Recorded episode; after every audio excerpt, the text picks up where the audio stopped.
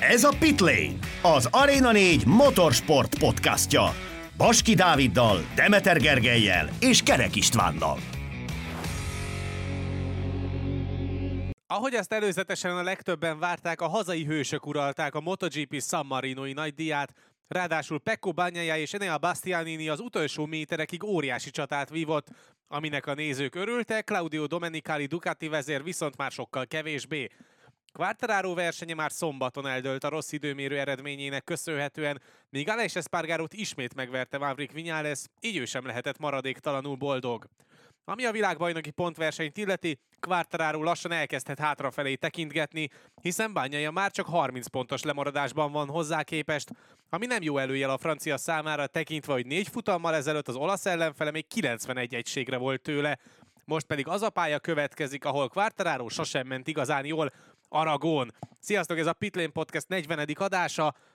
Kezdjünk is bele, mert téma van bőven. Kinek mi volt a hétvégen legemlékezetesebb momentuma, megmozdulása, vagy esetleg beszéd témája? Sziasztok, én is köszöntök mindenkit. Um, hát ha választani kellene, akkor elég nehéz alapvetően, de nekem a Ducati is arcok az utolsó körben, ahogy, ahogy látták, amikor, főleg ott, amikor a négyesben nagyon közel értene a Bastianini, hogy hát itt lenne az ideje a csapatutasításokat bevezetni az idei évre. Az a baj, hogy elvitte Geri az abszolút egyértelmű választ. Hú, nehéz választani olyan momentumot, mert tényleg annyi volt, mint égen a csillag, de most poénból rámegyek arra, hogy az utolsó körbe készült egy olyan kép a célba érkezésnél, amikor Watanabe látszódik úgy, hogy le van körözve, és úgy tűnik, mint hogy a Suzuki harmadik lenne. Én azon akkor átszakadtam, amúgy, akkor megjelentek az, a hírek erről a, vagy ezzel a képpel, hogy az valami elképesztő. De nyilván nem, tehát egyszerűen nem tudnék mást választani, mert az, amit Bastianini művelt Pekóval a verseny alatt, főleg a végén, amikor majdnem kiütötték, illetve Bastianini majdnem kiütötte Pekót, tehát az, az valami elképesztő volt. Én a négyes kanyart, mint jelenség. Ugye a Moto2-es versenyen is e, a pálya ezen része szedte az áldozatait folyamatosan, és azért a király kategóriás versenyt is alapvetően felpesdítette a négyes kanyar. Ugye Miller így dobta el a motorját, és Bastianini is üt, ütötte ki majdnem a futamhajrájában bányáját. Úgyhogy szerintem a Mizánui Aszfalcsik négyes kanyarjáról sokat beszéltünk az egész hétvégén, meg még ezután is fogunk, mert hogy akkor kezdjük is a Ducatik teljesítményének a kiértékelésével, elsősorban Francesco Banyájáéval, aki ezúttal is, ezen a hétvégén is gyakorlatilag sallangmentesen teljesítette a vasárnapi napot, ellentmondás nem tűrően nyert futamot, és tette ezt úgy, hogy folyamatosan nagy volt rajta a nyomás, mert igazán elszakadni sem Vinyálesztől, sem pedig Bastianini-től nem tudott, de igazán veszélyeztetni nem is veszélyeztették az ő első helyét egészen az utolsó körig. Abszolút így van, tehát Bányája most valahogy ezt nagyon összerakta. Ami azt tekintve, hogy a múltban milyen hibákat vétett, ez, ez elég fura, még megszokatlan tőle alapvetően. Ugye ő nyilatkozta azt a, pont az After the Flagben, aminek a hétvégén lesz majd az első adás az Arena 4-en, a MotoGP is, hát ilyen extra összefoglaló műsor, fogalmazzunk úgy, hogy nem próbált védekező éveket motorozni, mert hogy akkor a többieknek nagyobb esélye lett volna arra, hogy megtámadják, megelőzzék, hanem egyértelműen próbált arra koncentrálni, hogy csak a saját íveid menjen, és minél jobban próbált elszakadni, akitől csak lehetett. És ez abszolút egy nyerő taktika volt ezen a vasárnapi futamon. Tényleg igazából az utolsó kör volt az egyetlen, ahol, ahol ott egy pillanatra is lehetett azt érezni, hogy, hogy lehet, hogy ezt az első helyet elbukja. lesz úgy fogalmazott, hogy fantasztikusan véde, védekezett Pekó bányája, ezzel nehéz is vitatkozni tényleg, és, és ami fontos, hogy hogy ugye Bastianinnek volt hibája, Vinyálesznek is sok hibája volt, ugye beszéltél Millerről, aki az érről esett el, és bányája egyszerűen hihetetlenül és uh, hihetetlenül hibátlanul motorozott. Egy-egy ilyen apró hibája volt ott, amikor már elkezdtek úgy működni az abroncsok, hát hogy a kigyorsításnál egy picit beszítált alatt, az nem feltétlenül az ő hibája volt, Igen, nem tehát, hogy csak lecsúszott a nem, nem nevezném ilyen szarvas hibának, mint amit láthattunk, ugye Bastianini is ott a, a második, harmadik körben volt, amikor majdnem elesett a 14-esben, tehát hogy ott azért volt... Igen, uh... akkor ugye már Miller nem volt, tehát azt hiszem ott a harmadik, negyedik körben Igen, valahogy, ott, valahogy ottan körül. Na mindegy, úgyhogy le a kalappal alapvetően bányája előtt, és, és lassan, hát nem, nem, nem merem még ezeket a mondatokat kimondani. Dávid? Ő viszont ki fogja mondani, az biztos. Nézd, tehát nagyon egyszerű. A, a, a négy futam győzelem zsinórba egy Ducatis versenyző sem érte ezt még el a MotoGP-ben. Most kell ennél többet mondani? Igen. Jó, akkor mondok. Szerintem... Szerintem... Most Tedd- persze Tedd mondasz. hozzá, hogy még Valentino Rossi volt az utolsó olasz, akinek ez összejött, valami ilyesmit. Nem akartam ezt már így tovább ö, cifrázni a történetet, mert felvágja mellettem Isti a, a csuklóját. Szóval a lényeg az, hogy ö, négy futamgyőzelem, elképesztő dominancia, és az, amit tényleg mondtál, Geri, hogy, hogy nem védekezett. Ez volt a legfurcsább számomra is, amikor ezt kinyilatkozta, vagy lenyilatkozta, hogy nem, nem arra törekedett, hogy ő most a, a, arra koncentrál, hogy ki jön mögötte és mit csinál az, hanem önmagára koncentrált. És De ez a más. ennyire jól működik alatta a motor, ennyire jó nyerőszériában van, ennyire magabiztos, akkor mi a tökömért foglalkozna azzal, hogy mi van mögötte? De eddig ezt csinálta.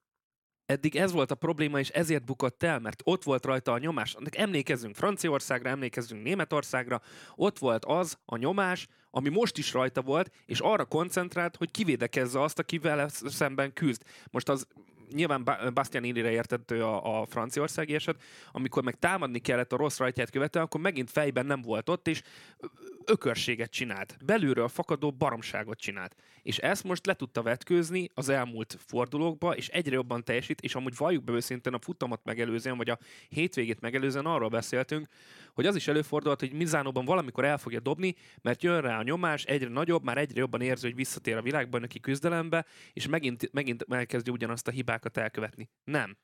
Amiben talán egy picit másabb egyébként az egész történet, ha arról beszélgetünk, hogy hogy mi, ami történt a Sachsenringen, illetve ami történt Le Mansban, hogy ugye akkor meg is tudták előzni. Itt ez még az utóbbi néhány futamon nem igazán jött össze, ott az, az zavarta meg igazán. Itt, itt, itt például esélyesen volt alapvetően, én azt gondolom, hogy Bastianini próbálkozott, de de nem igazán volt, volt annyira esélye, szóval kezd ez összeállni, én, én még így fogalmaznék igazából, mert még nagyon-nagyon sok van hátra a szezonból, de ez az utóbbi négy futam, amit, amit tényleg Bányája csinált, az, az, az tényleg le a kalappal.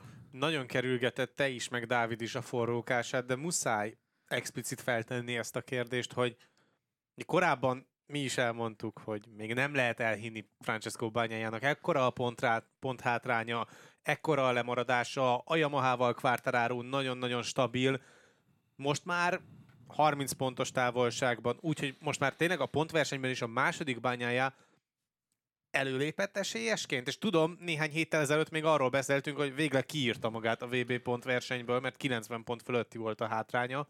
Visszajött már az esélyesek közé, vagy ez még mindig az a távolság, amivel kapcsolatban lehet úgy fogalmazni, hogy hát jó, jó, de még mindig tét nélkül motorozhat úgymond bányájá, mert hogyha esetleg mégsem nyer világbajnoki címet, akkor sincsen semmi, mert hát honnan jött vissza, és hogy erre kell koncentrálni, nem arra, hogy elbukott egy pár harcot. Nézd, én azt mondom, hogy arcon csapom magamat azért, amit mondtam hónapokkal ezelőtt, akkor úgy éreztem, hogy nincs esélye a bajnoki címre, most már teljesen másképp látom a történetet, ennyit változott a világ négy forduló alatt, az Axelring eset óta négy futamgyőzelem és 30 pontos különbség a vezető Quartararohoz képest, és jön a kedvenc, ez egyik kedvenc pályája Aragónia, simán összejöhet az, hogy megvan az ötödik futamgyőzelme zsinórba, és tényező lehet egy olyan pályán, ahol vagy nagy, szignifikáns pont pontmennyiséget tudna szerezni Quartararoval szemben, ahol szintén annyira nem teljesít jól Fábio. Úgyhogy én azt gondolom, hogy igen, visszatért, és én nagyon örülök neki, mert akkor így még kiélezettebbé válik a világbajnoki küzdelem. Meglátjuk majd, hogy igazunk lesz-e vagy sem, vagy nekem igazam lesz-e vagy sem, de az biztos, amit hetekkel, hónapokkal ezelőtt beszéltünk, hát azt most teljesen felülírta Francesco bányája. Én továbbra sem tudom igazából ezt még úgy elhinni, pedig alapvetően én, én kedvelem Francesco bányáját, és nem is őt érzem most feltétlenül annyira gyenge pontnak, hanem ö, sokkal inkább azt a közeget, ö, ezt az egész Ducatis, hát hogy mondjam, mély tejt, vagy nem is tudom, hogy lehetne ezt, ezt szépen megfogalmazni. Tehát, hogy pont most így bevillant az agyamba, hogy jön, hogy Dávid mondta, hogy jön ugye Aragon, és ugye ott volt az, ahol 2020-ban hagyták annak idején, hogy Petrucci kiüss, kiüsse Doviziózót a továbbjutó helyekről a, a Q1-ben, és így az nem jutott tovább, és ott, ott ment el a VB cím 2020-ban Dovinak. Tehát, hogyha van megint hely, ahol, ahol egy ilyen oltári hülyeséget lehet csinálni, tehát hogy nem értem egyszerűen logikát, és akkor Át is kanyarodhatunk Szerintem a mehetünk. következő részre, hogy igen, eh, hogy, hogy, hogy látod, hogy szombaton látod, hogy Quartararo iszonyatos gebaszba van, a te motorjaid rohadt jók, ott van szinte minden nagyobb esélyes előtt, mármint Quartararo előtt, akire tudod, hogy van esélye arra, hogy jó eredményt hozzon.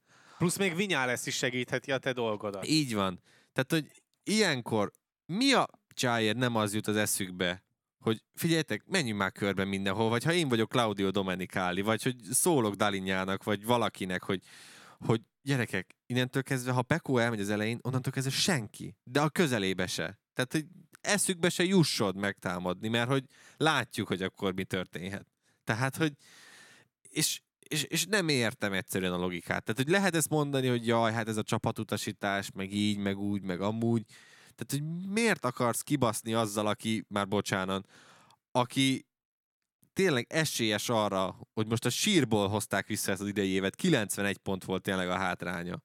Visszakapaszkodott a semmiből És te is gyakorlatilag. pontosan látod magad előtt azt a forgatókönyvet, hogy három futammal a vége előtt legkésőbb csinál valami olyasmit a Ducati, amivel kiírják bányáját az de egészből. nem kell ezt megvárni, tehát tényleg Aragonban is simán. Tehát, hogy amikor megcsinálták az Doviziózóval, és akkor Krafár oda ment, emlékszem Tardadzihoz, hogy ö, nem akarok kötekedni, Davide, de hogy ö, miért nem szóltatok Petruccinak? És akkor, hát ez a verseny, majd Dovi megoldja így, meg fú, de rohadt jó megoldotta, ott ment el tényleg a VB cím. De egyébként Ciabatti is ezt mondta korábban, meg, meg Tárdodzi is, tehát hogy egymástól teljesen függetlenül, hogy ugye egy dolgot kérnek, hogy ne üssék ki egymást, de, De aki. Ducatival motorozik, annak nem az a célja feltétlen, hogy azt nézze, hogy akkor a másik márkatárs az éppen hogy áll a tabellán, és milyen esélyei vannak arra, hogy még világbajnoki címért küzdjön, hanem aki a legjobb motorral mehet, az futamot akar nyerni, és ők ennek az útjába nem akarnak beleállni, és nem akarnak beleszólni Ugye- ebbe.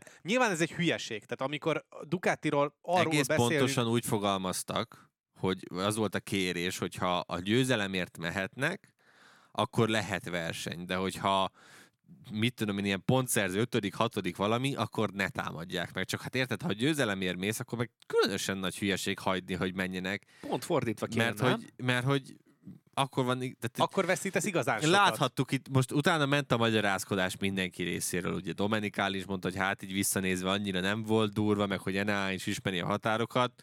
Nem, ott azért, nem ott a nagyon, határokat. azért ott nagyon benne volt, én azt gondolom, hogy azt a kanyar tényleg elméri, és akkor az, az lett volna az igazi Ducatis forgatókönyv, hogy egy-kettőbe úgy, ahogy van, kiüti egymást a két bolond, és akkor onnantól kezdve vége van tényleg a világbajnoki címért folytatott harcnak. De ahhoz képest, hogy a Ducatinál mindig azt hozzuk fel, hogy nyerjenek már végre egy egyéni világbajnoki címet 2007 óta először, hogy mindig ez a fő cél. Igazából, amikor érdemben tudnának érte tenni, akkor valahogy ezt a lépést sosem teszik Ez meg. szerintem azért van, mert mert olaszok. És hogy ők olyan... de nem, De amúgy igaza van, de mert tényleg- a Ferrari-nál is ugyanez a Forma De nem, de is figyelj, ugyanez saját itt ugye ők azt fel. felejtik el, hogy ugye nyilván arról szólna, hogy hát igen, a Ducati így csapatutasított, meg hagyta bányáját, meg így, meg úgy, meg amúgy. Csak hogy ez menne egy hónapig, és utána jövőre már mindenki elfelejteni, hogy amúgy most szóltak a Ducatis versenyzőknek, hogy ne nyomják, meg ne tolják, érted?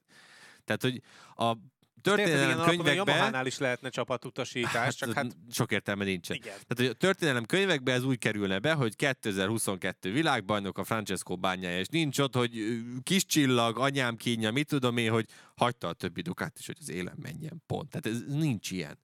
A Covid szezonok vannak inkább megcsillagozva nyilván, mert hogy ott kevesebb versenyt kellett menni, egy csomó helyszín kimaradt. Ez egy teljes értékű minden idők leghosszabb MotoGP szezonja. Tehát, hogy én ezt nem is értem, hogy... De szerintem ez egyetlen van benne, hogy ők így akarnak világbajnoki címet nyerni, hogy mi megmutattuk, hogy hogy úgy is tudunk VB címet nyerni, hogyha nincsenek csapatutasítások. Na Dávid, hol rontják el? Ez, hogy hol rontják el. Most azért, mert elkezdtem nézegetni a többi pályát. Ez, Igen. Ugye nekem arról jutott, most az jutott eszembe, amit Geri mondott, és Krafárnak a neve ragadt meg most a fejembe, aki elmondta, hogy olyan helyszínek jönnek, ugye Aragóniáról beszéltünk, utána jön Japán, Tájföld, Ausztrália. És ezeken a pályákon Ausztráliáig bezárólag a Ducati nagyon jó lehet. És hogyha megint ugyanazt a forgatókönyvet látjuk esetleg, mint itt Mizánóban, nem valószínű, de előfordulhat, akkor tényleg lehet, hogy érdemesebb lenne már szólni. Én értem, hogy mi az ő mentalitásuk, és ez egy baromi nagy hülyeség, mert el fogják maguktól dobni a lehetőséget, hogyha arra fognak rámenni, hogy mivel most már be van jelentve Bastianini a gyári Ducatihoz, akkor most már ne ö, legyen az, hogy, hogy ö, nagyon csapatutasítgatunk, meg így, így kutyába rakjuk Bastianinit, hanem akkor egyenlő félként kezeljük őket már mostantól. És ez De most nettó nincs értelme, mert nem Persze. ugyanazért küzdenek. Igen, Ez tehát az, hogy messze ez van az. még mindig Bastianini, hogy, ho, Így. hogy ha lehet, hogy hely, ahol elronthatják, ö, de amúgy ez nem feltétlenül rajtuk fog múlni. Én továbbra is azt gondolom, hogy Phillip Island még azért nagyon necces alapvetően, ö, de minden, tehát azt tudjuk, hogy Bányája Aragonban nagyon jól megy, az pipa. A Japánt is szereti, ott is jól fog menni szerintem. Tájföld, illetve Phillip Island az, ami, ami necces olyan szempontból, hogy az sosem volt Ducatis pálya, de láthatjuk, hogy az idei ö, GP22-es az, tehát most már nincsen olyan, én azt gondolom, és lehet rosszul gondolom, de szerintem nincs olyan, hogy nem Ducatis pálya. Hát én pont Philip Islandre mondom azt, mert igaza van Krafernak, hogy az az első olyan pálya naptárban, így ami még hátra van, ami ilyen tekergős pálya, és nincsen benne az a go-s rész, ami a Ducatinek fekszik, és De, azt, de mondj egy olyan verseny hétvégét az idei évből, ahol nem volt jó a Ducati. jó, akkor annyira nem lesz jó a Ducati, és ahol esetleg mondjuk az De Aprilia nem az a vagy kérdés, a... hogy annyira jó legyen, hanem hogy jobb legyen, mint Quartararo. Hát Na, Quartararo pont, hogy jobb lehet amúgy szerintem masszívan uh, Philip Islanden. De Tájf, tájföldön, Tájföldön jól megy Quartararo, jó lesz biztos. szerintem, bár tehát Ott az egyenesben azért lehetnek gondjai. hát igen. Figyelj, Meg a hár, meg, meg, nagyon régóta nem jártottam ezért. Tehát, hogy azért arra emlékszem, hogy amikor legutoljára például Philip Islanden voltunk, akkor Jack Miller harmadik lett a Ducatival. És az a Ducati még mondjuk nagyon messze volt attól a ducati mint ami a mostani. Tehát, hogy azért azt sem lehet mondani. De Szerintem nincsen már olyan, hogy Hogy nem hogy Ducati nem pálya, vagy hogy olyan pálya. pálya, ahol a Ducatinak ne legyen esélye. igen. Tehát, hogy Meglátjuk, De az, az, év elején voltak ugye gyengébb futamaik, de az is inkább annak volt köszönhető, hogy ugye a csomagot egyszerűen annyira túlfejlesztették, meg túltervezték, hogy mire összeállt, addigra, addigra azért már egy lépés hátrányba kerültek alapvetően. Tehát, hogyha így visszaemlékszem, tényleg azért Portimaóban is csak azért nem lett bányája dobogós, mert ugye elesett az időmérő edzésen, és az is kérdés volt, hogy rajthoz állhat és valami nagyon nagy felzárkózást mutatott be 20 25. 23-ról lett a 9 8 Nem tudom, ott ugye Rinszel karöltve mentek hatalmasat. Igen, tehát hogy ott, ott mind a ketten nagyot mentek, tehát hogy csak utána jött Herez, ami ha volt olyan helyszín, ami nem Ducatis pálya, akkor például Herez, az tökre az ott simán nyert. Tehát, hogy szerintem ezt elengedhetjük, hogy van-e Ducatis pálya, nincs-e Ducatis pálya. Ami mellettük szól megint csak, és hogy akkor most egy picit most ellent mondjuk nekünk, az az, hogy ugye ez a nyolc motor, ez rengeteg adatot fog jelenteni, mind ö, Japánban, tájf, tehát hogy nagyon sok adatból fognak tudni dolgozni, és hogyha egyikkel betalálnak, azt a többi motorra is át tudják tenni a beállításokat. Igen, csak az a másik problémám nekem, hogy olyan helyszínek ezek az ázsiaiak, amik tipikusan ilyen esős helyszínek. Tehát pont egy olyan időszakában, időjárás időszakában megyünk Ázsiába, amikor amúgy is esősebb évszak van. Úgyhogy ez is masszívan befolyásolni fogja szerintem ezeket az ázsiai fordulókat. Nyilván Ausztrália kivétel, tehát ott, ott nem, nem valószínűsítem, hogy nagyon nagy eső lesz, bár az sem az a nagyon száraz ö, ö, éghajlatú része De Ausztráliának. elsőben, Phillip hogyha meg a három éllovas közül kell mondani, hogy ki megy a legjobban, akkor bányája. Tehát, hogy az meg Mhm. megint csak nekik. Mhm. nekik Szóval egyelőre akkor ú- úgy, úgy látjuk, akkor így, hogyha én jól értelmezem, hogy Banyájának nagyok az esélyei arra, hogy visszatérjen tényleg az elejébe. Igen, hogyha a csapat is hagyja, hogy És lesz csapatutasítás és mondjuk. legyen csapatutasítás. Minél Ja. hamarabb szerintem muszáj lesz, mert ezt így nem lehet. A többiekről ejtsünk pár szót, csak a teljesség kedvéért. Ugye Marini ezúttal is a negyedik helyen zárt, ezzel ugye folytatta a remek szériáját, ugye Zsinorban a második verseny hétvégén tudott negyedik helyet elérni, Mártin a kilencedik, hát neki azért még időre lesz szüksége, mire feldolgozza Neki ezt. de, rajta nagyon maradt. látszik, hogy ő, ő teljesen szétesett most. Igen, tehát neki ez most egy igen komoly mély ütés volt, amit a Ducati bejelentése okozott neki. Ugye Bezeki elesett korán, de befejezte a futamot, Miller szintén ugye elesett az érről, de ő is befejezte a futamot a 18. helyen, Dijan Igen, tehát visszaállt, igen, mind a Csak a- kettő. 20. hely jutott, és akkor hát Zárko és Piro pedig az első kanyart se élte túl. Ott egyébként abban a balesetben szerintetek ki volt a hibás, és okolható-e egyáltalán akár Piro, akár Zárko azért, mert benne volt ebben a bukásban? Ö, Oliveira volt a KTM-mel ott? Oliveira.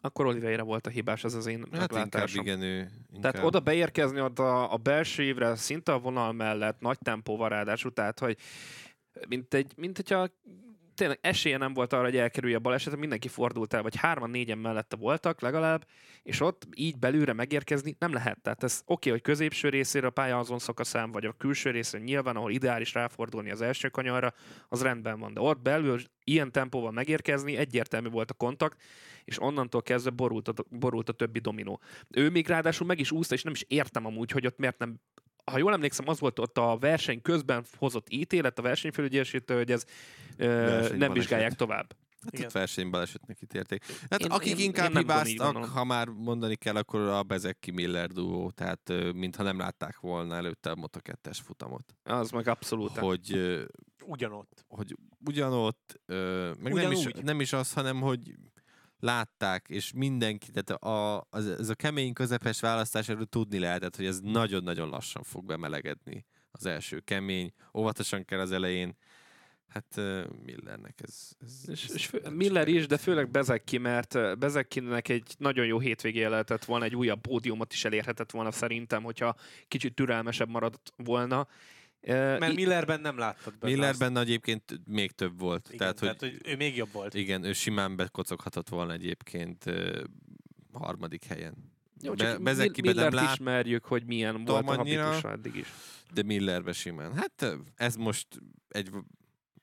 Tehát a, a sor mintára visszaálltunk Jack Miller esetében. Most Igen, volt ez- ez jó a bajom. eredmény, most megint megint egy rosszabb. Milyen sor minta kezd körvonalazódni az Apriliánál? Mert leginkább az, hogy Vinyá lesz most már hétvégéken keresztül üti-vágja a csapattársát, Aleix Espargarót. Közel van már a győzelem Vinyá lesznek, és mennyire van közel valójában az a 25 pont, és az a dobogó le- legfelső foka? Hú, nagyon... ö, ö, nagyon nagy bajban lesz szerintem Aragonban az Aprilia.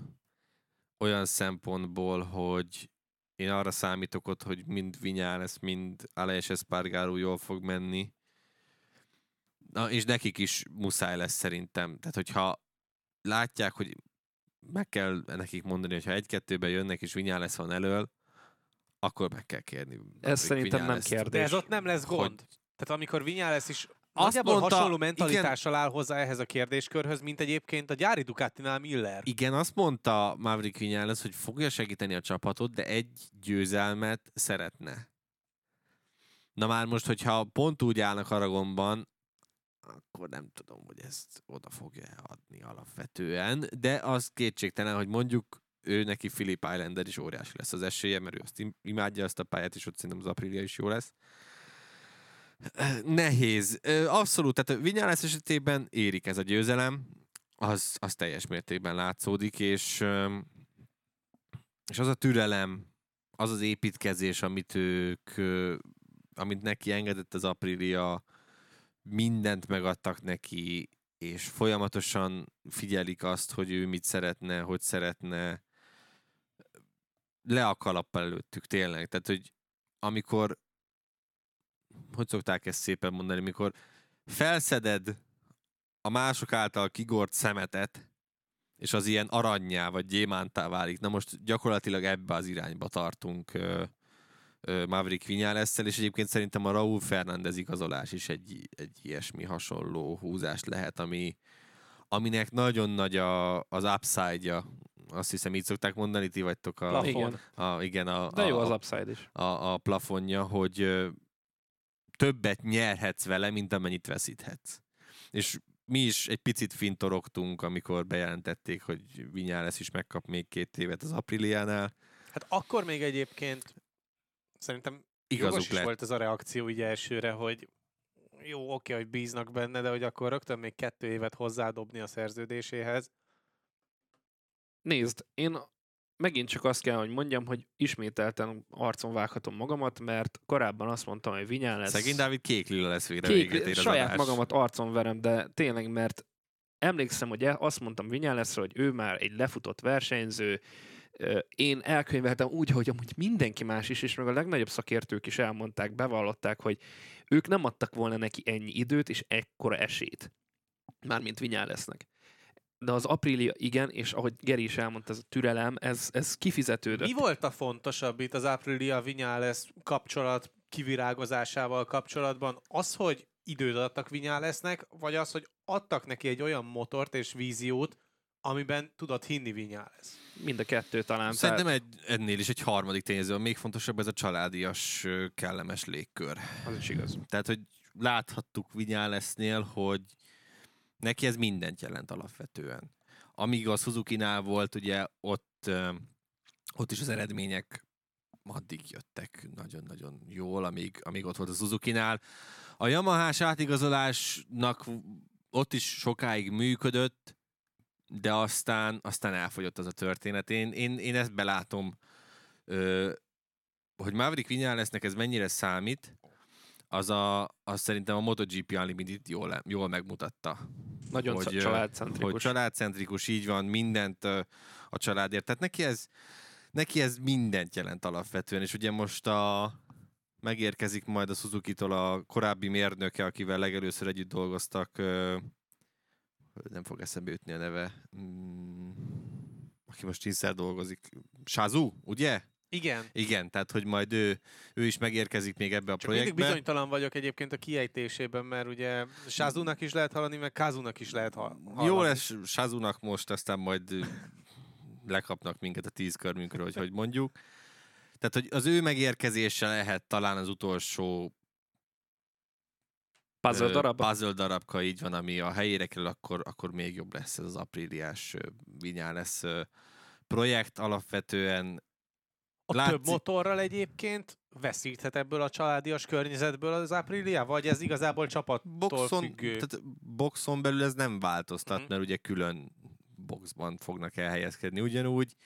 Ahogy látszódik, ugye most pont a, a teszteken mm, már külön fejlesztéseket kezdtek el Maverick Vinyálesznek készíteni, mert ő más irányba szeretné vinni ezt a motort, úgyhogy tényleg egyszerűen le a kalappal az egész, az egész projekt előtt, és én korábban nem értettem, hogy egyébként a Ducati is miért akarta ennyire Maverick Vinyáleszt, de kezd látszódni, hogy ő, Mondjuk, ő, hogyha van, ahol... ő egy év alatt ez a V4-es átszokás, ez, ez neki nagyon ment. Mondjuk, hogyha van egy hely, ahol a családias környezet egyáltalán nem opció, aztán pont a Ducati. De nem a gyári csapatot nézed mondjuk, hanem a Pramakot, akkor Az ott, már meg, más, ott meg másabb a történet, vagy a Grezinit.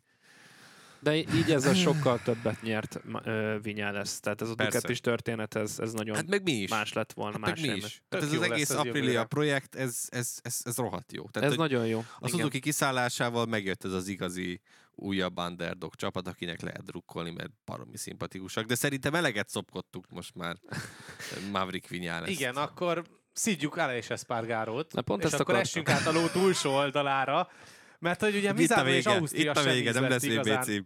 Alex Espargarónak, Nyilván és nem.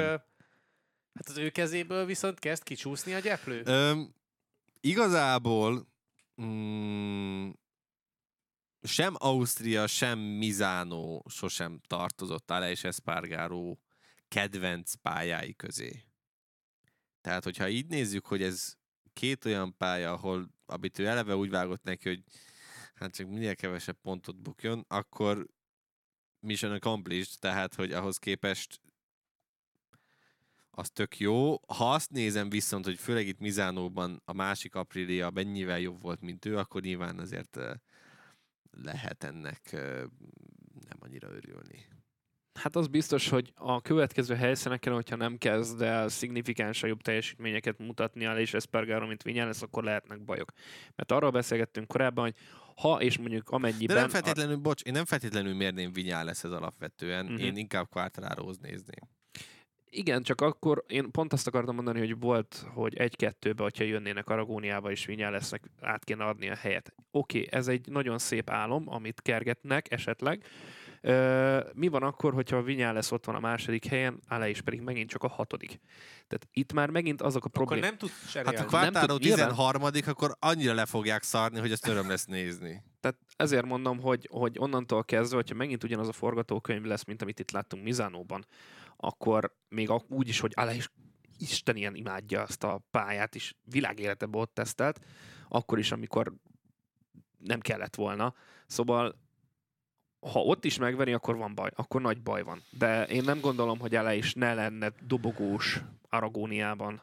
Hát azért ez még sok mindenem múlik. Ami... Például, hogy milyen lesz a kezdet, de ezzel egy kicsit nagyon előre ugrottunk. Hát az, az semmiség, tehát az nem fog neki fájni alapvetően. Ami inkább fáj, hogyha megnézzük azt, hogy Silverstone-ban azzal a bukással gyakorlatilag elbukott egy, hát ott, ott, ott nem egy látom, hogy, hogy hát, ha nem is győzelmet, egy dobogót biztosan.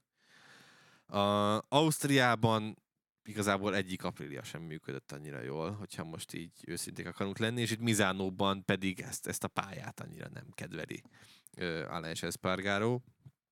Úgyhogy ez a három verseny ilyen szempontból fájhat uh, most, most neki, de itt az ideje tényleg, hogy Aragonban összekapja magát, és én továbbra is tartom, hogyha mit tudom én, negyedik, kvártálról meg tizedik, akkor nem fogja érdekelni, hogy Vinyá lesz meg éppen adott esetben második. Nincs olyan érzésetek egyébként? És akkor ezzel már kanyarodhatunk a következő témára Quartararóval kapcsolatban, hogy nagyjából egy ugyanolyan ritmust látunk körvonalazódni a VB címvédőnél, itt a nyári szünetről való visszatérés után, mint ahogyan kezdte a szezont? Hát nem, mert például Ausztriában az egy masszív eredmény volt az a második hely. Tehát, hogy az az eredmény szerintem az, az tök jó volt. Silverstone-ban nyilván ott a hosszú kör. Ott a, ott a hosszú körös őt. büntetés, azt szemben a saját hibája volt a, az, ami nem jött össze. Itt Mizánóban pedig én azt gondolom, hogy nagyon-nagyon sokat számít. az, hogy szombaton ebben a kaotikus időmérőben úgy jött ki, ahogy tehát az, az, az látszódott. Hogy... Hát amiről, amit eddig is láttunk, hogyha Quartararo nem tud az időmérőn az első sorba bekerülni, és bekerül a forgalomba, akkor onnantól kezdve megette a fene a versenyt általában.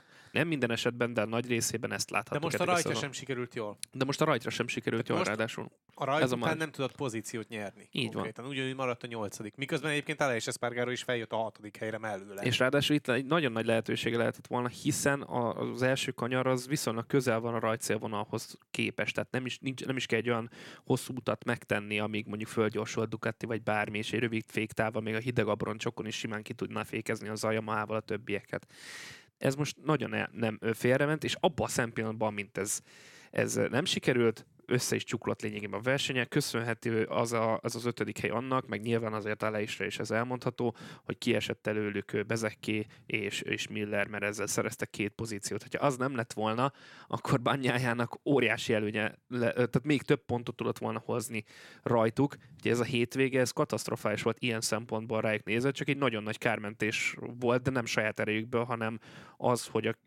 két, egyik, két nagy ellenfél azon a pályán elesett előlük. Tehát Jó, így, de ez meg mindig benne van. Tehát benne most van, ezt, persze. Korábban engem hurraktatok le azért, mert ezt mondtam, amikor Ale és Espargaro ment valami hatalmasat, és akkor fikáztam emiatt most akkor ne, nem, az... ne essél ki a szerepből, Dávid. ez is egy nagyon-nagyon jó eredmény, a körülményeket figyelembe véve is. Jó, te azt szembe fikáztad szerintem, amikor tényleg a mit tudom én, honnan jött vissza, csak egy valaki éppen kiesett előle.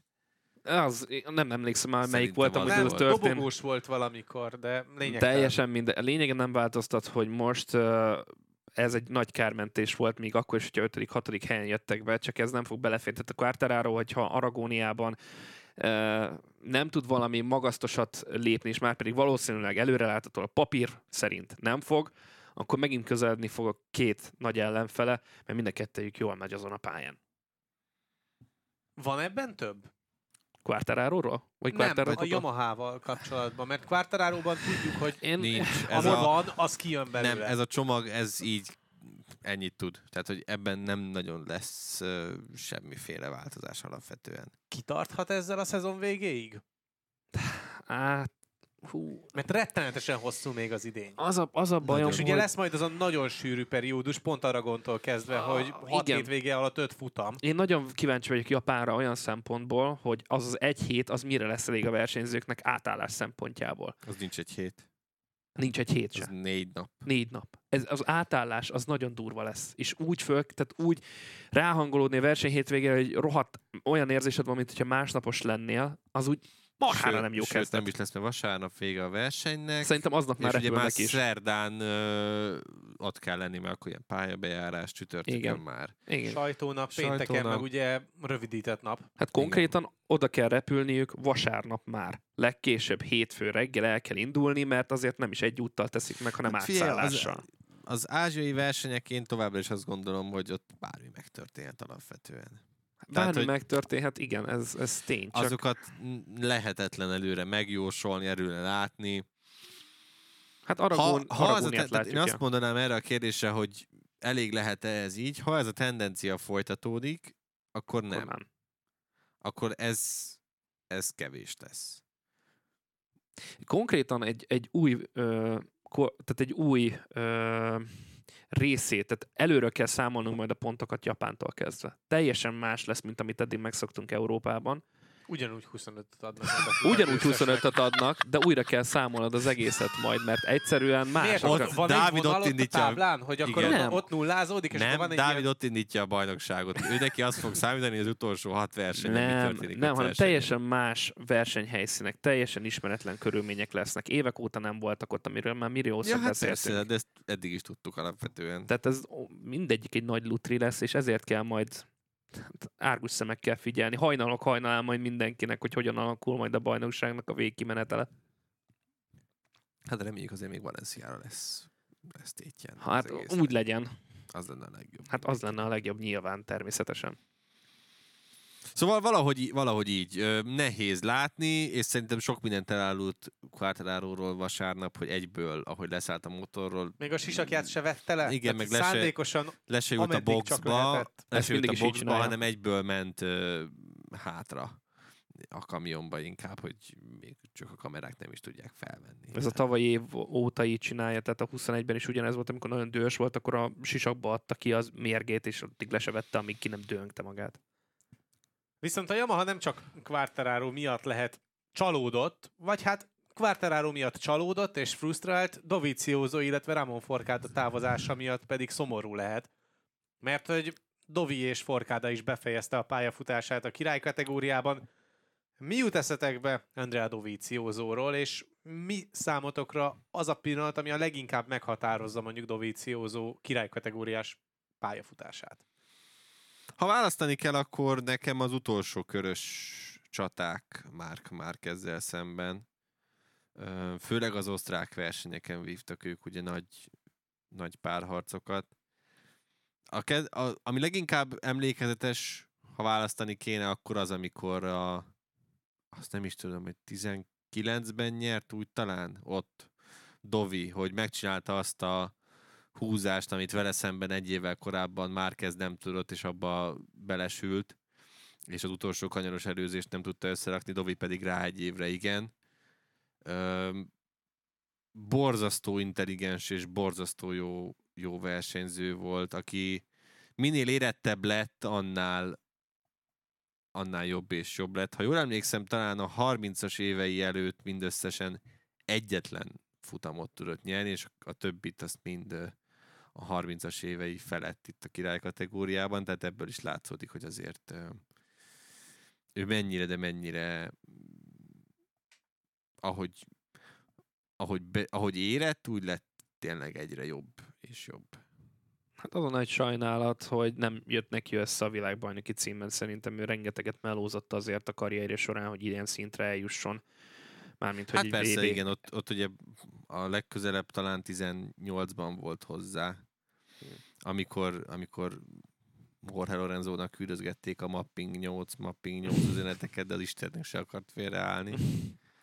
Szóval Amikor meg rengeteg- félreállt, akkor meg már késő volt.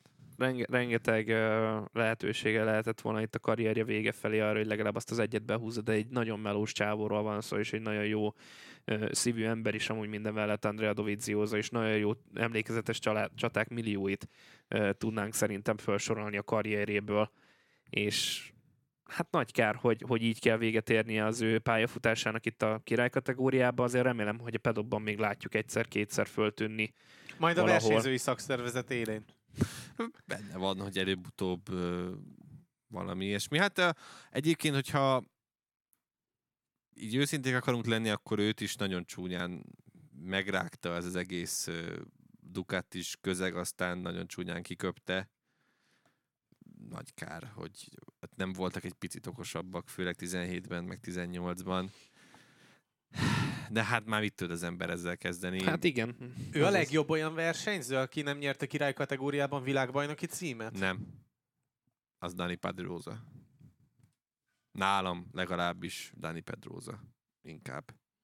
Nem tudok ezzel Ked- vitatkozni. kedvelem Andrea Doviziózót, de, de Pedrosa alapvetően így egy picit, Doviziózóval kapcsolatban mindig az van bennem, de hasonlóképpen Pedrózával is, hogy minden egyes évet, amikor ők el, elindultak a szezonban, úgy vártuk, hogy na, na most ez lesz az az év, amikor meg tudják nekünk mutatni, majd akkor most megverik vagy Márkezt, vagy éppen Rosszit, de inkább ugye Márkez érában ö, figyeltük ők, és mindig az volt, hogy jött Márkez, és, és agyonverte a komplet mezőnyt, tehát a sírból is visszahozta, nem tudták úgy elsporolni a gumit, vagy mindig volt valami, ami miatt Márkez mindig Hát jobb mindig volt. egy egy fokkal jobb alapvetően ö, 17-ben meg 18-ban sokáig elég közel voltak ahhoz, hogy elég közel volt ahhoz, hogy, hogy utolérje. Márquez 19-ben megállíthatatlan volt tényleg már Márquez, ott csak időkérdése volt, hogy, hogy mikor lesz világbajnok. Hát nem nem volt egy egyszerű karrierre Andrá Doviziózónak, Nagyon nem. de de szerintem a maxot kihozta belőle. Ebben egy világbajnoki cím egyébként tényleg, Az, ami hiányzik, egy. tényleg igen. benne volt. igen. A többi Yamahás, hogyha már Yamahákat hoztuk fel, akkor én meg megint csak nagyon csalódott vagyok Morbidelli-ben. Most végre hozott egy Q2-t. A másodikat idén. Aha. Ugye még Mandalikán sikerült nagyon korábban csalódott vagyok Q2-be emiatt. jutnia. Én nagyon csalódott vagyok, hogy legalább Hát, ezen a pályán nem sikerült összehozni. ugye valamit. ő, ha jól emlékszem, ő Dijan Antónióval akadt valahogy össze, Igen, és úgy estek. Egyszerre estek el. úgy Csak estek ugye azt el. a közvetítésben sem mutatták, Nem, még csak visszajátszás szintjén sem. Nem láttuk egyáltalán, úgyhogy ö, ö, Úgyhogy nehéz arról bármit is nem mondani. tudom, jó, hogy csak az- anélkül hol lett volna egyébként Ez a bajom, igen. Franco Morbidelli, de hát ez ilyen ez a Mizánói verseny is már amúgy is ilyen veszett fejsze nyele volt alapvetően. Tehát itt lehetett volna egy picit kármenteni, még az se sikerült. Tehát ez a... Tehát, hogy Franco Morbidelli hogy tudja komolyan venni még mindig a Yamaha és megtartani 23-ra, az számomra továbbra is rejté, de hát benne ennyi van most, és reméljük, hogy előbb-utóbb magára talál. Hát lehet. Valentino Rossi az oka. Lehet. Derin Binder pedig ugye 16 lett. Csak hogy a teljesség kedvéért a Yamahásokról is beszéljünk, mindegyik versenyzőjükről. Suzuki, Rinsz és Watanabe. Na, Dávid! Mekkora egy sutyó, te jó Isten! hogy fel, horkant. Nem bírtam visszatartani, mert inkább kinyomom magam. Ugye Rinsz hetedik lett, és a péntek szombat alapján pedig azért még ennél is több volt ebben az egész verseny hétvégében. Úgyhogy ebből a szempontból a suzuki csalódottak lehetnek.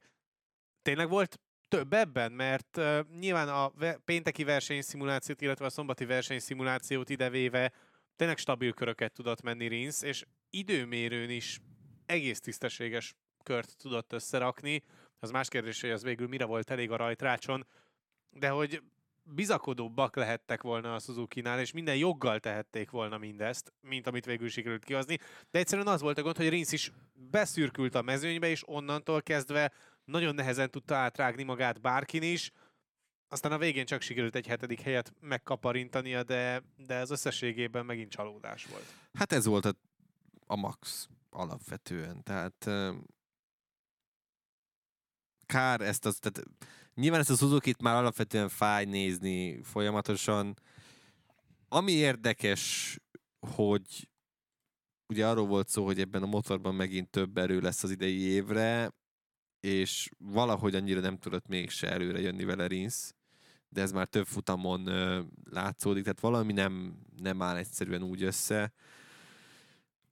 Ez a hetedik hely ez olyan, amilyen ebben ebben ennyi van most, és nehéz azt, tehát az is benne van szerintem, nyilván ezt sem Rinsz, sem Mir nem fogja bevallani, vagy, vagy, vagy elismerni, de hogy már, már ők sincsenek ott se fejben, se testben, tehát hogy annyira nagy kockázatot szerintem már nem is, nem is vállalnak alapvetően. Az egyetlen pozitívum az, hogy a 12. helyről rajtó a 7. helyen végzett. Ennyi a pozitívum az egész történetben.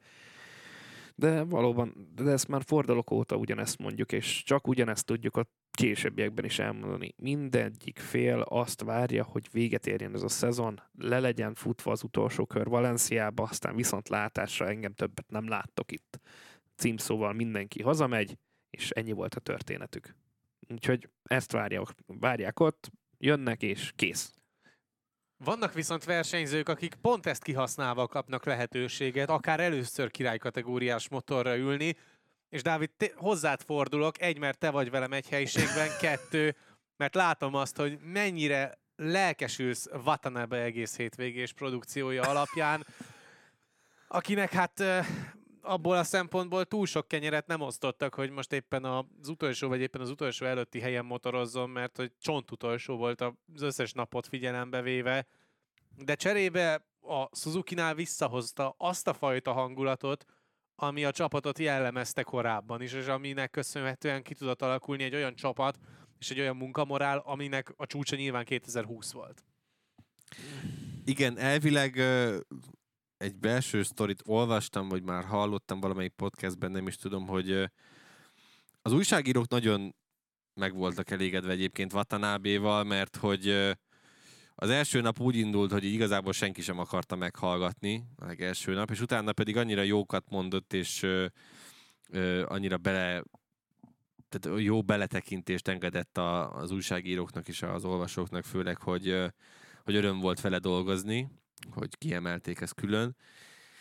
Illetve sírva röhögtek elvileg a suzuki vasárnap a leintés után mindannyian, mindegy szálig, mert ugye Watanabe-t megbüntették végül a utolsó körös pálya elhagyása miatt, amikor Hát amikor ugye el azért, engedni, ugye amikor ugye igen, elhú, lehúzódott azért, hogy elengedje Francesco Bányáját és Enea Bastianinit, és akkor felmentek az Suzuki-sok, de hát tehát tényleg szétröhögték magukat, azt mondták, hogy óriási volt, ahogy magyarázta Watanabe is, hogy de hát az utolsó előtti körben volt a, a pályaelhagyás, ami miatt megbüntették, vagy nem, tehát a, ab, amiatt büntették meg ugye az utolsó körben elhagyta a pályát, és hogy, de, hogy felmentek a suzuki és hogy de hát ott azért hagyta el, hogy ugye elengedje bányáját és, és Bastianit, és akkor erre a mindegy, a versenybíróság visszaválaszolt, hogy nem már az utolsó előtti körben is elhajtott a pályát, bla bla bla bla bla, bla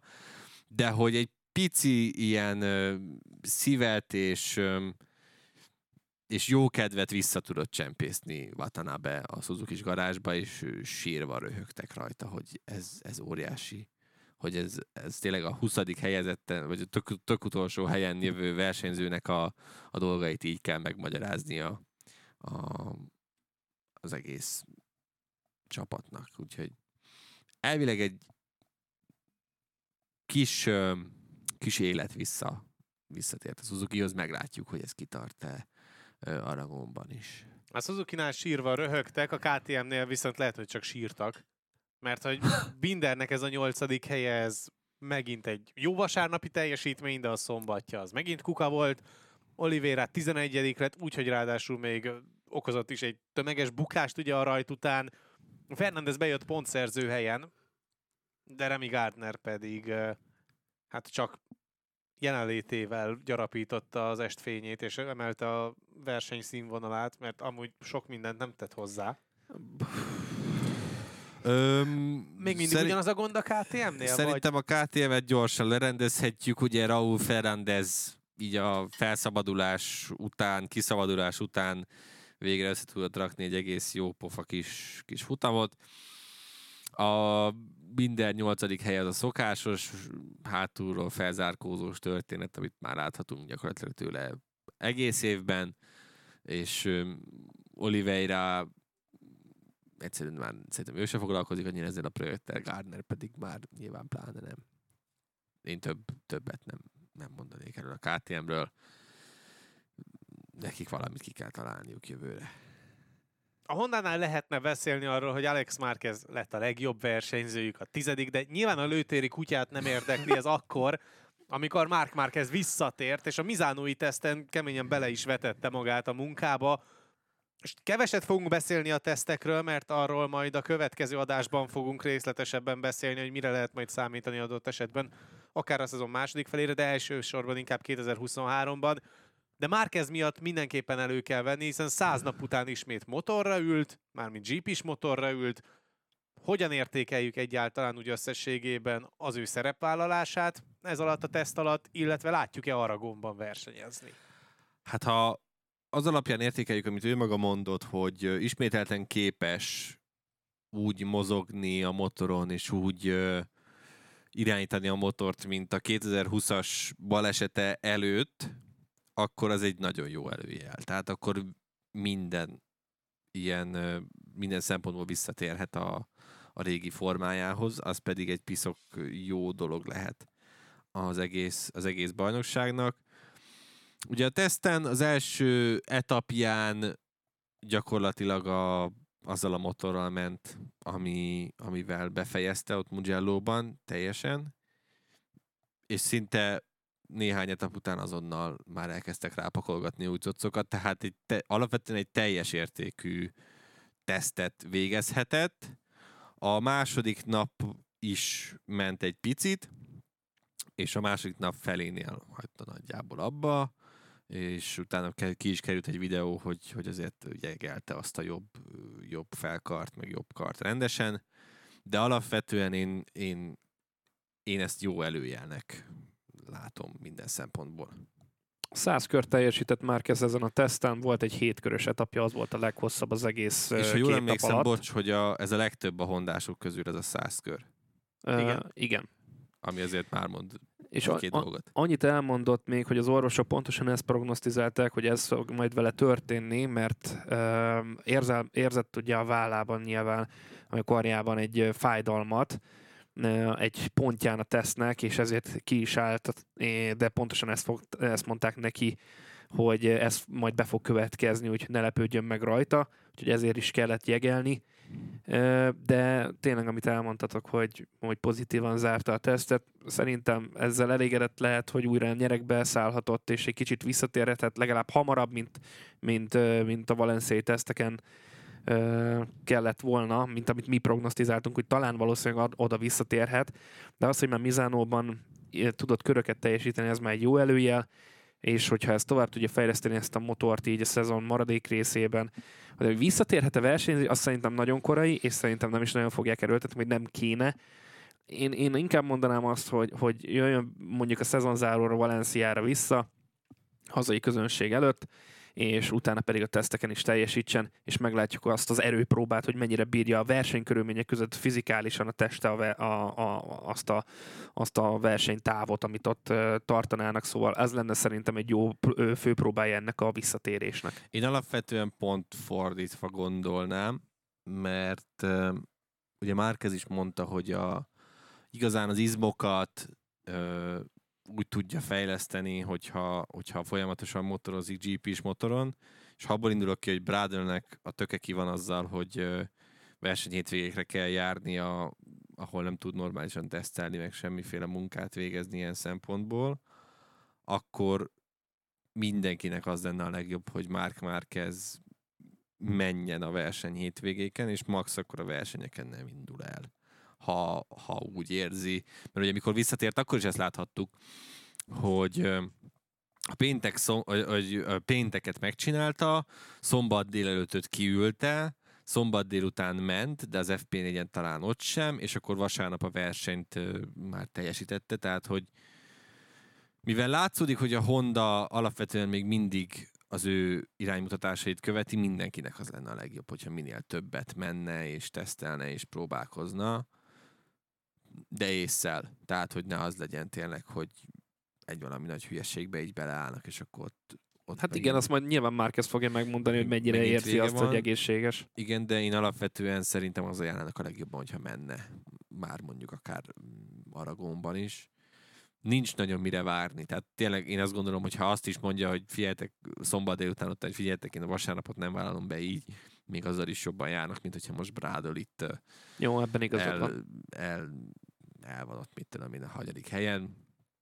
Aztán majd meglátjuk, de szerintem fogjuk látni a közeljövőben. Én nem látom azt, hogy itt, itt csak Valenciára térjen vissza. Ezek nagyon jó előjelek voltak minden, minden szempontból. Több mindent nem hagytunk benne a mögöttünk hagyott hétvégében. Szerintem elég alaposan végigmentünk, talán túl részletesen is elsősorban. Köszönjük ismét a Ducatinak a sok beszédtémát. Ez az Győztesek és vesztesek. Dávid, Há, vesztes. Vesztes? Igen, mert ide nekem most először a vesztesek vannak felírva, úgyhogy követem. Zsákos Miller. Legyen Jackie Boy. Sákos Miller. Kerek úr, Hmm. Most mondom akkor a, az egyik nyilvánvalót, Quartararo. Én hozom a két apríliát, a vesztesem, Aleix Espargaro győztesem pedig Maverick Viñales. Nem kell nagyon magyarázni. Jó, hát gondolom, akkor a hogy miért. győztesek közül meg bányája. Uh-huh. Jó.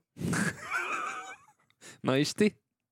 Nem olyan Gondolkodom. nehéz ám amúgy. Nem, az a baj, hogy most mondhatnám Luca Marini, de szegényből alig láttunk valamit a teljes versenyen, De mondd a másik Hát, tudom, nyilvánvalót. hogy akkor. mondhatod Luca Marinit, mert de nem láttad a szívesebben versenyen. mondanám egyébként Marinit, mint Bastianinit, Akkor mert, mondd őt. mert Bastianinitől már láttunk jó versenyeket, egymás után is adott esetben, vagy legalábbis ígéretes versenyeket, míg Marinitől nem. És szerintem ez a legfontosabb mondjuk az ő esetében, hogy, hogy kezdi megérteni magát ezzel a motorral, aztán kérdés, hogy meddig lehet ezt szépen vinni, de alapvetően nálam Marini most nagyobb győztes úgymond, mint Bastianini, és nem a tabellán elfoglalt helye miatt. Jó. Tippelde. Dávid.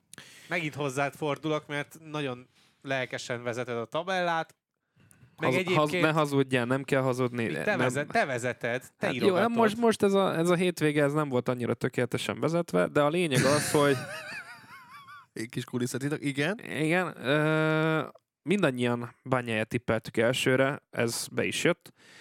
Azt mondja, hogy Geri volt az, hogy Quartararo és Miller 2-3, ez kuka.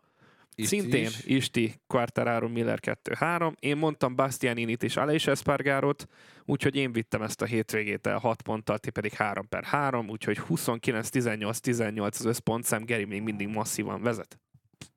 Igen, fantazira kanyarodva pedig, hát ugye a legutóbbi adásban én voltam a leghangosabb, hogy mennyire elindultam fölfelé, hát most ez a nagy felzárkózás a top 10 Arcot felé csapott a valóság. egy, egy picit megtört, mert visszacsúsztam a 30. helyre.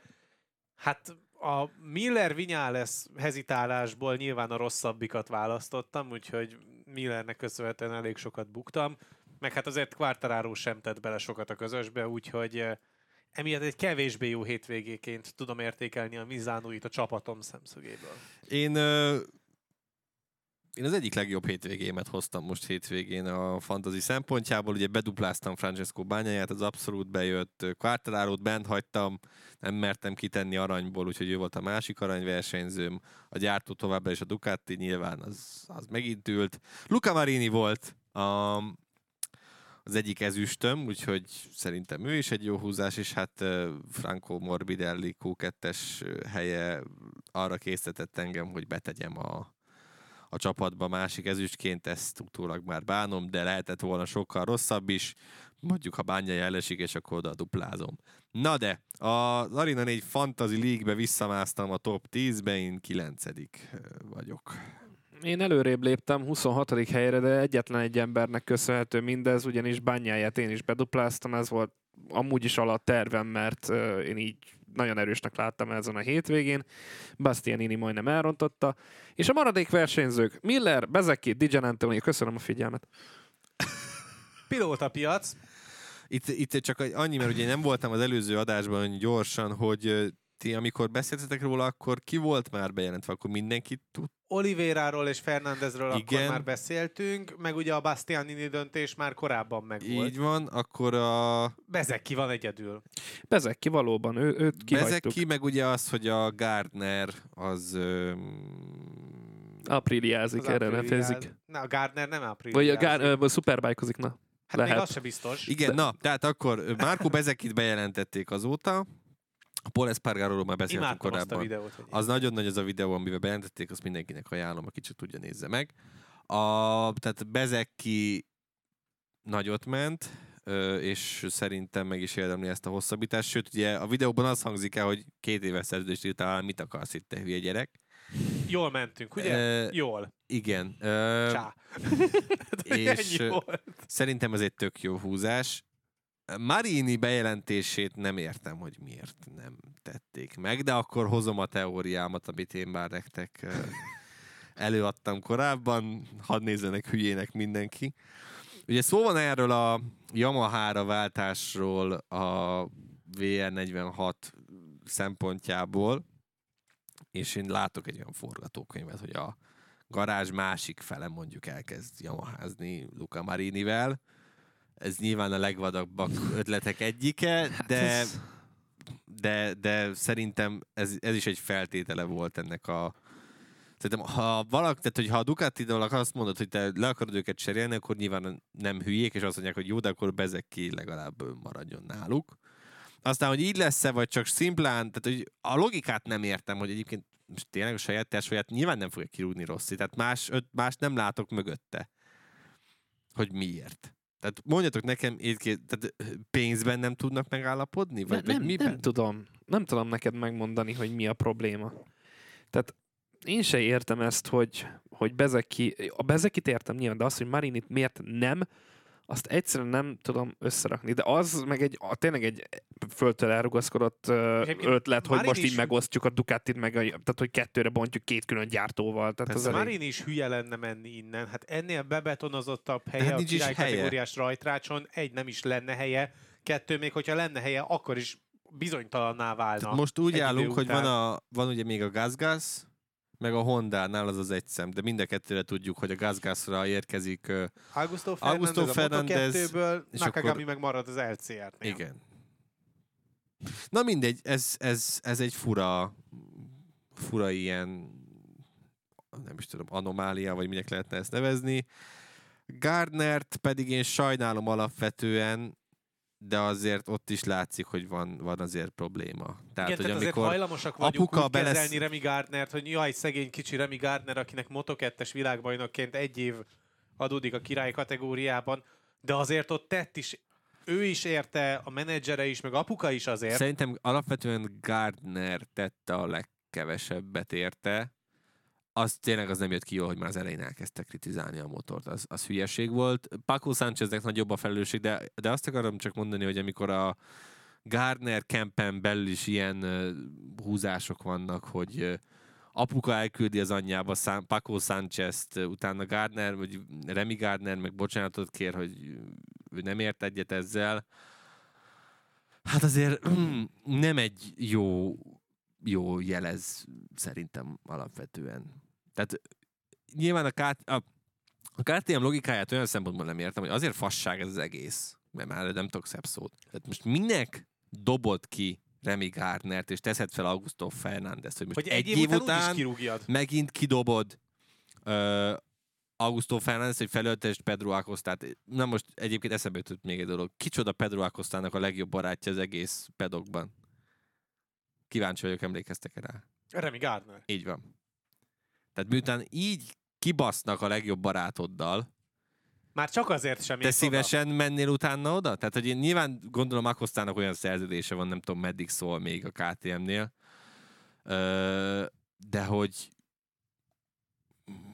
ezt, ezt, ezt nem értem, hogy mi az Isten a logika el mögött.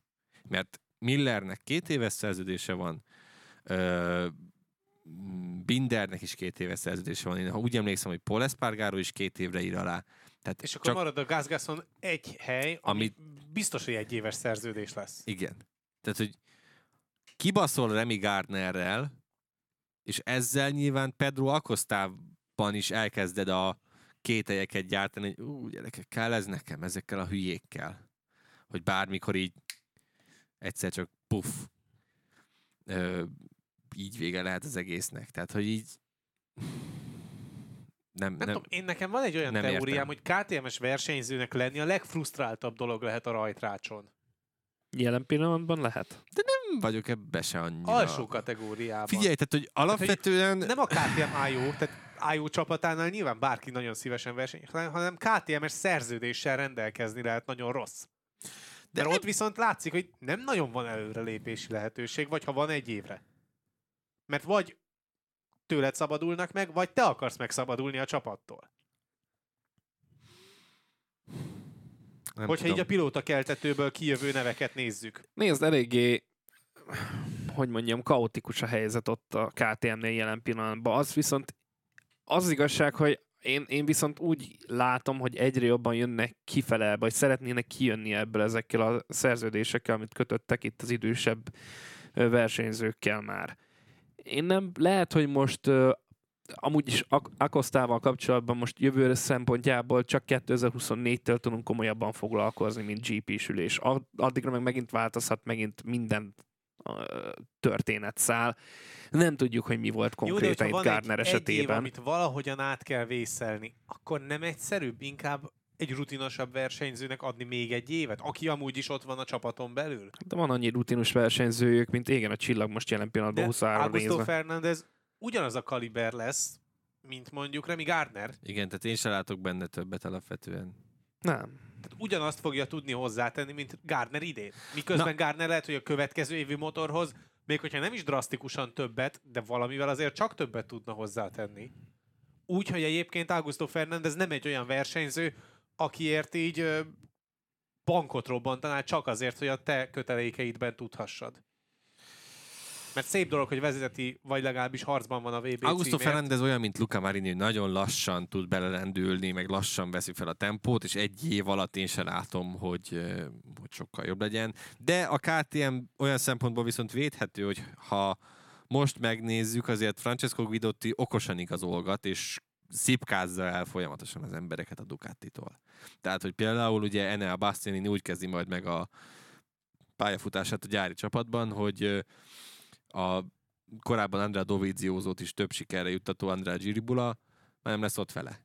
Mert ugye ő már megy át ö, KTM-vezi. Tehát, hogy az igazolgatások meg a az, mások az ilyen háttéremberek, háttéremberek összerakása az, az szerintem egyre jobb, jobb irányba megy majd, de valóban ez a KTM-es projekt, ez egy egész podcastet is meg lehetne tölteni. Mindegy, nem értem továbbra sem, hogy ez miért lesz így jó, úgyhogy, úgyhogy szerintem maradjunk, maradjunk ennyiben, és várjuk, hogy mi lesz akkor a maradék három helynek a, a sorsa. A rajtrácson jövőre.